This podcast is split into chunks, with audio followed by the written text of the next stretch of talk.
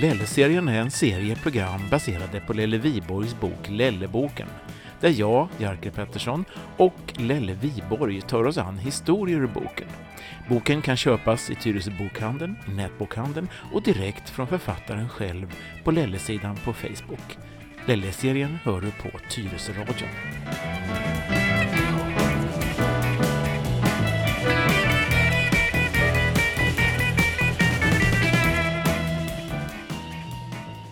Och då rullar vi igång 18 avsnittet av Lelle-serien här i lilla studion med Lelle. Välkommen åter! Tack så mycket, tack. Förra gången så var vi ju på besök i en zooaffär. Ja, det var vi. Mm. Mm. Och idag ska vi göra besök på en annat ställe. Vad ska vi ja, besöka idag då? Idag ska vi besöka ett eh, matställe.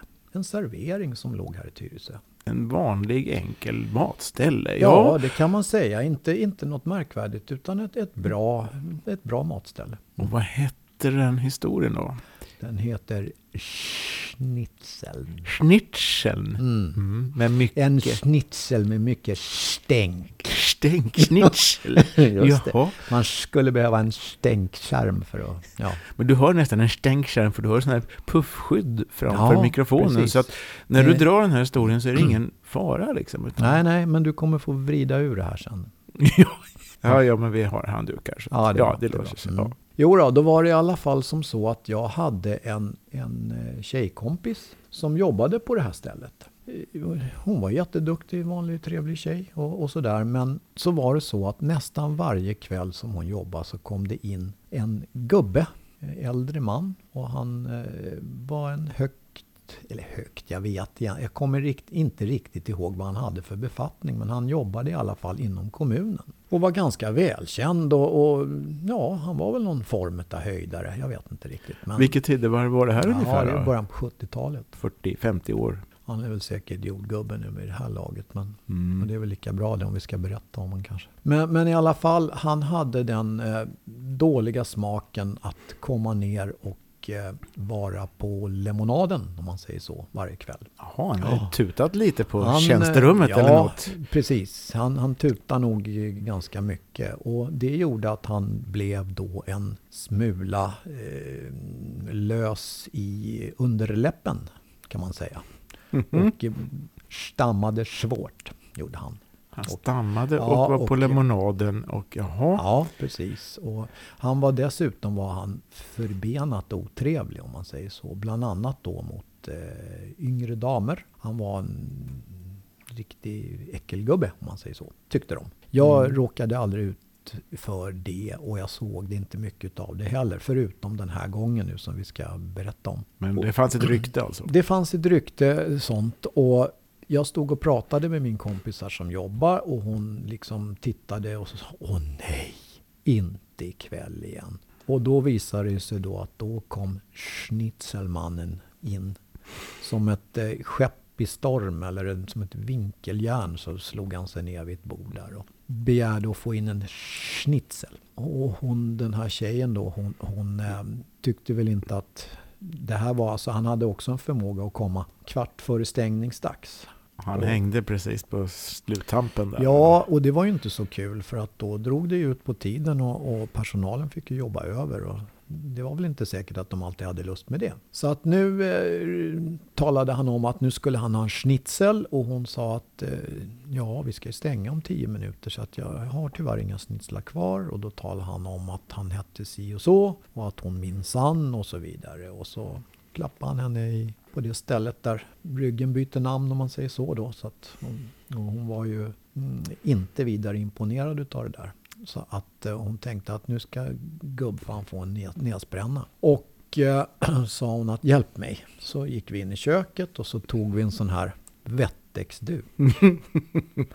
ja, det vet vi hur de är. Ja, ja mm. de är rätt sega visar det sig. Ganska mm. motståndskraftiga. Mm. Så att hon panerar den här i, i skorpsmulor och ja, så stekte hon den där och så la vi upp den lite flådigt där med, med, med ärtor och grejer och lite potatis. Och... Riktigt vackert då? Ja, det såg bra ut. Såg mm. fint ut. Den såg nästan bättre ut än en riktig schnitzel. Välbankad? Ja, verkligen. Lite sladdrig kanske, men helt okej. Okay. Och så serverade hon den då och sen började kampen. och han slet och han slet. Men till slut hade han tryckt i sig den där jävla trasan. Det, och, och då, då började vi få lite kalla fötter där inne i köket. Jag tänkte att tänk om han blir sjuk eller förgiftad utav den där trasan eller någonting. För det är inte så vanligt att man käkar Wettex-trasor. Det låter ju inte helt uh, nyttigt sådär. Nej, det är nog ganska svårsmält tror jag. Aha. Men, men eh, i alla fall så, så det var ju det här med schnitzel. Att det var ju så jobbigt att han liksom ja, han sprutlackerar ju den som han pratade med när han sa ordet schnitzel. Så,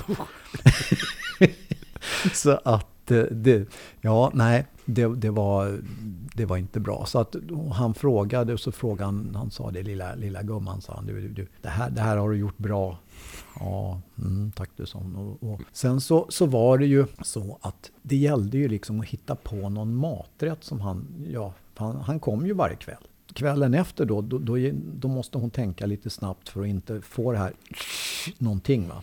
Så att eh, hon sa då att nej, imorgon så ska vi inte ha några schnitzlar utan vi ska ha någonting helt annat. Ja, det tyckte han ju var bra då i alla fall. Så sa hon att det, det blir ärtsoppa och pannkakor imorgon kväll. Ja, sa han, det var ju bra.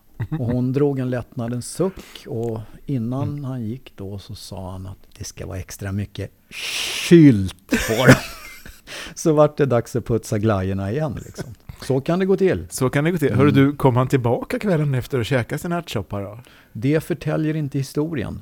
Jag, jag misstänkte att han skulle göra det, så att jag gick inte dit. Du höll det på avstånd? Ja, ja, precis. Och jag mm. läste ingenting i tidningen heller om någon som hade blivit förgiftad eller så. Så att jag utgår ifrån att han klarar den där Wettextrasan. Och jag tänker, du var, alltså ute i köket och hjälpte henne med att fixa till var, ähm, själva rätten? Jag var medskyldig. Kan man säga. ja, du var medskyldig. Ja. ja. För, förste panerare eller? Ja, ja. ja panerare. Ja. Eller planerare kanske? Planerare också. Vi planerade att panera Wettextrasan. Och så var du kvar där i köket och liksom såg vi, den här kampen då? Ja, eller? vi stod ju och tittade såklart. Och följde den långa och segdragna kampen. Men alltså, vad, vad, tänkte ni då? Hade ni, tänkte ni att nej, han, kommer ju upptäcka det här? Eller tänkte ja, ni att det trodde, det trodde vi nog faktiskt att, att han skulle göra. Men så vore icke fallet.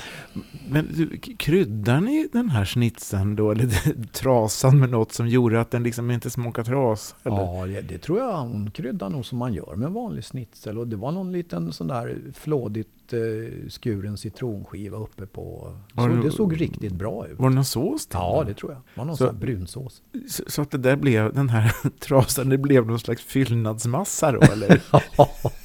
ja, ja. Det, det, blev det väl och, och, den blev väl ändå mera fyllnadsmassa när den hamnade i magen antar jag. Trasan, var det en ny trasa då eller var det en, Nej, en begagnad? det var den gamla jäveln. Den hade säkert eh, legat där i tre veckor. Och... Så den, den innehöll redan en del godsaker då kanske? Förmodligen. Så när man tänker på det så här i efterhand så var det väl inte världens trevligaste grej att göra. Men... Mm, jag vet ju inte hur hans mage reagerar. Och det är kanske tur det. Ja, det vill man nog inte veta.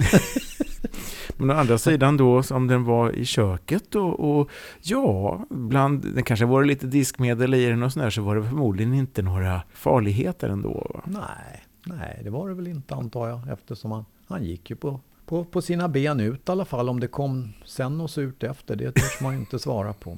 Nej, usch. Alltså, det vänder sig lite i magen hör man ja, tänker på det. Du blir ingen sugen på Wettextrasor. Nej, alltså, jag, den saken är klar att Wettextrasorna ska ja. inte... Frågan är, finns Wettextrasor nu för tiden? Jag vet inte, men jag kommer precis ihåg, ihåg att det var sådana här mjuka förpackningar och så var det randiga trasor man drog mm. ut i en Mm. Nej, jag kan inte säga det faktiskt. Men hade det varit en, en sån här riktig disktrasa, värstingmodellen, de där tjockisarna, då vet det fan om man hade klarat det. det. Jag tror att den där Wettex, det var väl ett material på den tiden. Och faktiskt mm. är det så att Wettex-trasan tillverkades på en fabrik i min hemstad. Jag är uppfödd i Norrköping. Ja, men du har aldrig provsmakat? Nej, jag har faktiskt inte provsmakade. Däremot så vet jag att de som jobbade på den fabriken, de blev inte så friska. Nej, var det, det massa det, kemikalier? Ja, alltså ja. tillverkningen och arbetsskydd på den tiden var ju ingen höjdare. Ah, så att, eh, men Wettextrasan blev ju, ja, jag tror den var världskänd faktiskt. Ja. Och nu vet, mera så vet vi att det gick ju faktiskt att servera den också då. ja, ja, den var till och med lite ätbar för vissa. Nej, du, vi övergår till um, bättre maträtter här framöver va? Ja, vi, vi skippar där och kör med riktiga schnitzlar istället. Riktiga schnitzlar. Ja. 18 avsnittet av Lelle-serien var det här ja. Så var det. Om Mm. schnitzeln. Om den schnitzel. En schnitzel. Mm. Så kom igen, flera historier på gång. Jajamän.